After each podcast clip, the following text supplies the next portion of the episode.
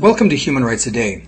My name is Stephen Hammond, and I'm reading from my book Steps in the Rights Direction 365 Human Rights Celebrations and Tragedies that Inspired Canada and the World, which can be found on my website, stephenhammond.ca.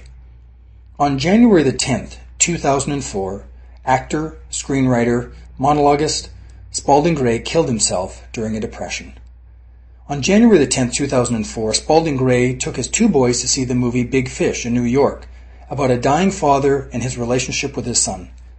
After the movie, he said he was going to visit friends, but never reached their home. Two months later, on March 9th, Gray's body was pulled out of the East River. Spalding Gray was born in Barrington, Rhode Island on June 5, 1941, one of three boys to a homemaker mother and factory worker father. Gray began acting in high school and carried on in regional theaters until moving to New York, where he created plays based on his childhood memories. In 1979, Gray launched a new kind of performance art by becoming a monologuist. Using just a desk, water, and some notes, he spoke openly with darkness and humor about his life, including his infidelity and his battle with depression. His own mother, suffering from depression, had killed herself at the age of 52. Gray spoke to audiences of his deep depression as he approached the same age. He performed his craft in large theaters and on Broadway, as well as in many movies. In 2001, while on vacation in Ireland, his family and others were in a van that crashed.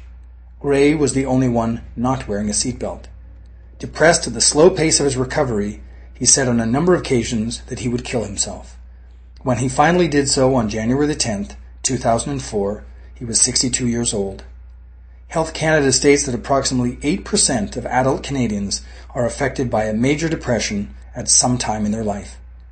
That was January the 10th, 2004. If you'd like to hear a human rights story each day, be sure to click on the subscribe button. I'll tell you another story tomorrow. For more information on human rights, go to my website, stephenhammond.ca.